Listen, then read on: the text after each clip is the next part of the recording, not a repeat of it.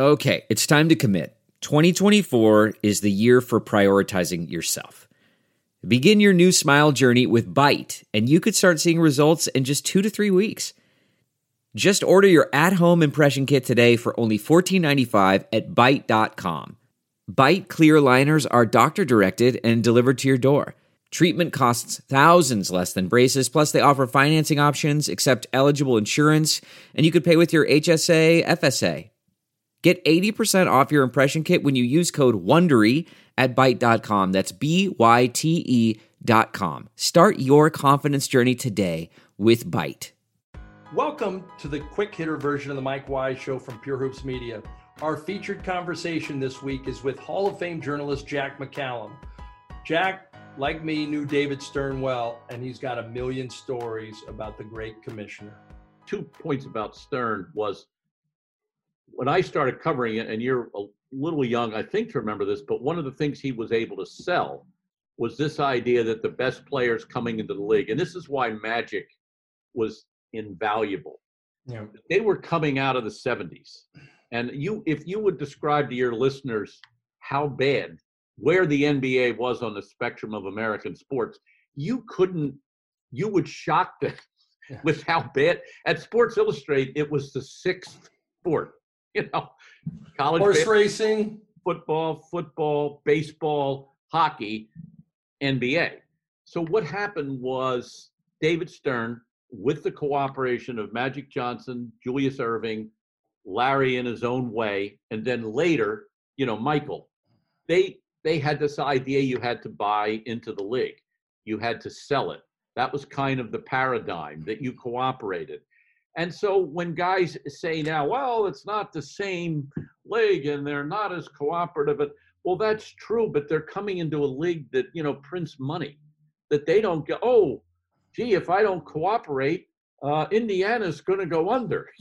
that doesn't, that's, that's not part of their DNA when they come in anymore. So I completely understand that. But one thing I just want to say about Stern was that he died the night of January 1st.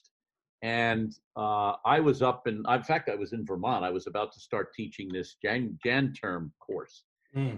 And I got the news. We all knew that he had, it didn't look good, right, Mike? I mean, I don't think, Yeah, after I'm the not, stroke. Uh, I don't think he ever came no. out of it. I don't know the answer to that. Yeah. So I was in the room of the house we were renting and I heard the news. And, you know, I go, oh, this is terrible. I knew it was going to happen. And suddenly, like, uh, this is hard to talk about, but this wave of emotion came after Mm. over me. And it was, I was so uh, sad Mm. because, and I didn't expect it. It wasn't like, hey, I called up David every, every five days or even every month but Mm. and i i realized you know how much of what i was as a professional person was not because of him but it was tied into this whole story that he was part of the center of and i started uh, Mm. tweeting about it like all these memories of stern started and it was incredible how the response to it you know i don't and it's not like i have millions of followers and it's not like everybody liked him there was a certain distrust of David who didn't understand what he had maybe done, and understandably violating the Chris Paul trade, you know, the dress code. There's a lot of stuff on the other side. yeah. But I was, I still think of that, of how this shitty year got underway with the death of, of David Stern. And it was sort of like, the ship, you know, a, a hole got in the ship at that point. You know? Mhm. I mean, that's a ridiculous way to look at it No, but it's the no. There's, pandemic didn't have anything to do with David Stern, but this whole year, when I look back on it, it was that moment when David died, and then three weeks later, you know, Kobe, and it was like, what in the hell is going on here, just in the little world oh. I occupied? You know, Yeah. to deal with. You know, it really was. No, I, I'm with you. I, I'm trying to think if I lost tears. I did at the. I think I did at the memorial service because there was a couple moments when um, people were just so uh, it was. It, did you go to the memorial service? Well, I I had can't due to reasons beyond my control. I told you I was canceling this class. Yeah.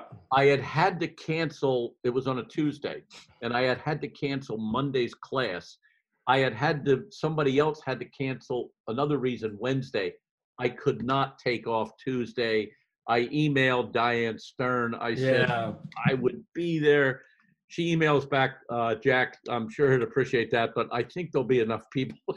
Yeah. Oh, yeah. enough people there. Yeah, but I did see her at the memorial service, and she did mention she was hurt that you didn't show. No. But yeah, okay. exactly. Well, thank you. For But no, no, they no. It was you know I'm sure you either saw it or heard about Oh, it yeah. afterwards. I And it was the whole thing. and it was it was the ultimate like tough love sort of memorial service. Like David was really a but he and it was really like your it was really like the hard ass teacher in your life that made that made you what you were and kicked your ass because they knew you could he could kick your ass, but he could also he would praise you when he, you know like that person went away and we went away for so many people and and uh and yeah even uh, like we're supposed to cover this guy objectively and i had the same pang. I mean we had um we bruce because bruce bernstein my producer he knew him so well he helped uh, and i and and when i called we you know we went up to his office we did the last sit down with him in like i think it was halloween or like the, the couple days before and we put it out after that that was we spent 90 minutes with him in his office i mean he was you know, he was a little slowed down from when we knew him, but it, there was nothing in your mind that said that this guy wasn't sure. He was hilarious. Yeah. He was, you know, he was, you know, he was killing did me as only he could. and more acerbic because he didn't have to be so guarded. I'll tell you a Right. story, Mike. I was doing his bio. They asked me to do his biography for the Hall of Fame program. So I was in his office coincidentally the day that Adam Silver kicked Donald Sterling out of the league. Wow. I walked in there and So you're looking at uh, 2014, yes, right? I And uh, and that was because I went in because. I, I went into the yeah I went to that hall of which was one of the great Hall of Fame uh, nights in Springfield ever.